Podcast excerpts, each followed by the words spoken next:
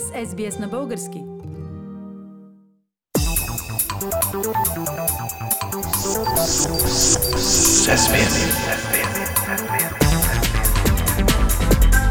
Акценти на седмицата.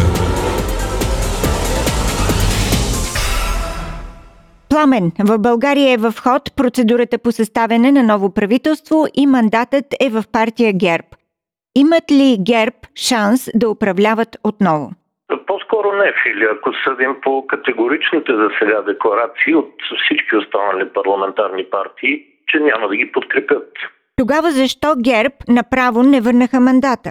Те казаха, че дължат на своите избиратели поне един опит и наистина предложиха състав на правителство без Бойко Борисов начало, то се състои от е, фигури, които от гледна точка на партии, като има такъв народ и демократична България, би трябвало да изглеждат приемливи, поне на първо четене.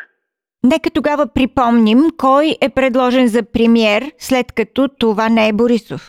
Човек, когато миналата седмица споменахме като най-вероятната кандидатура. Това е 43 годишния Даниел Митов – той е бивш външен министр във втория кабинет Борисов, политолог по специалност от Софийския университет. Има добър опит и в международните дела, и във вътрешната политика. Диалогичен е. Изобщо има ред достоинства, които наистина е трудно да се оспорят. Какво казват е, обаче за него от другите партии? Е, на този етап, когато преговорите с тях е, още не са започнали или едва започват, общо взето казват не без да дават много обяснения. Само Христо Иванов от Демократична България заяви, че в случая Митов е кукла на конце на Борисов и попита как смята той, например, да прибори корупцията по високите етажи на властта. Има се предвид властта на ГЕРБ. Пламен, а какво следва, ако ГЕРБ не успеят да се ставят кабинет и върнат мандата? Тогава президента го дава на втората сила. В случая това е партия Има такъв народ която също ще има една седмица за консултации. Ако и те не успеят, президента дава мандата по свой избор на някои от останалите парламентарни партии, незадължително на третата политическа сила. Ако и този трети опит се провали, тогава се прави служебно правителство и се отива на предсрочни избори. А като казахме, че ГЕРБ най-вероятно няма да реализират нов кабинет, как стоят нещата с следващата партия, тази на Слави Трифонов? Мислиш ли, че те ще успеят? Въпросът май в случая дали искат.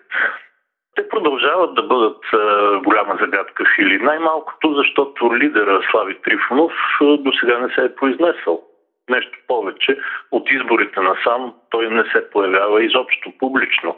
А партийната политика води неговия сценарист от е, шоуто му, някой си Тошко Йорданов. Но както знаем, мнението на втория човек в партията винаги е предпоследно. И все пак, какъв е шансът на партия Има такъв народ да поеме отговорност за управлението?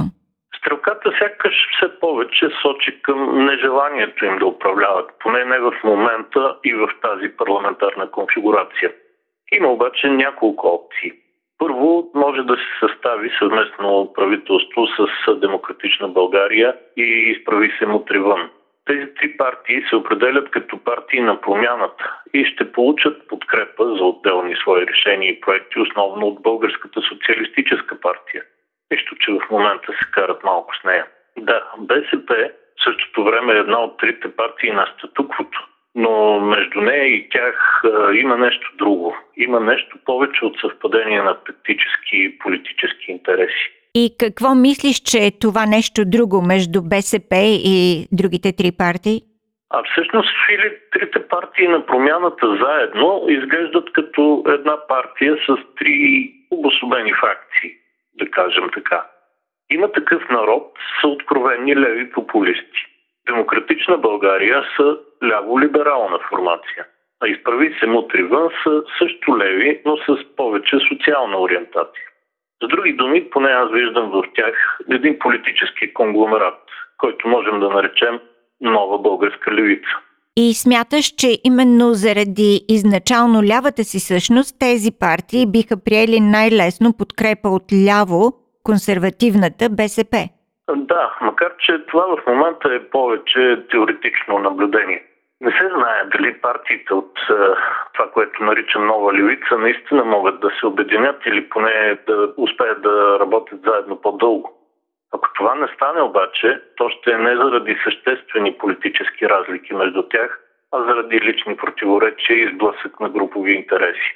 В този смисъл още по-трудно става да се прогнозира категорично дали този парламент изобщо може да излъчи правителство. Дори да успее, то вероятно ще поработи не повече от година. Но и това е нещо в момента. Защото България наистина има нужда от стабилност, дори относителна, за да се справи с две основни кризи. Тази с коронавируса и опасните развития, които се очертават заради очакваната руска агресия в съвсем недалечната Украина. Пламен Асенов. Политически акценти на седмицата. Искате да чуете още истории от нас? Слушайте в Apple Podcast, Google Podcast, Spotify или където и да е.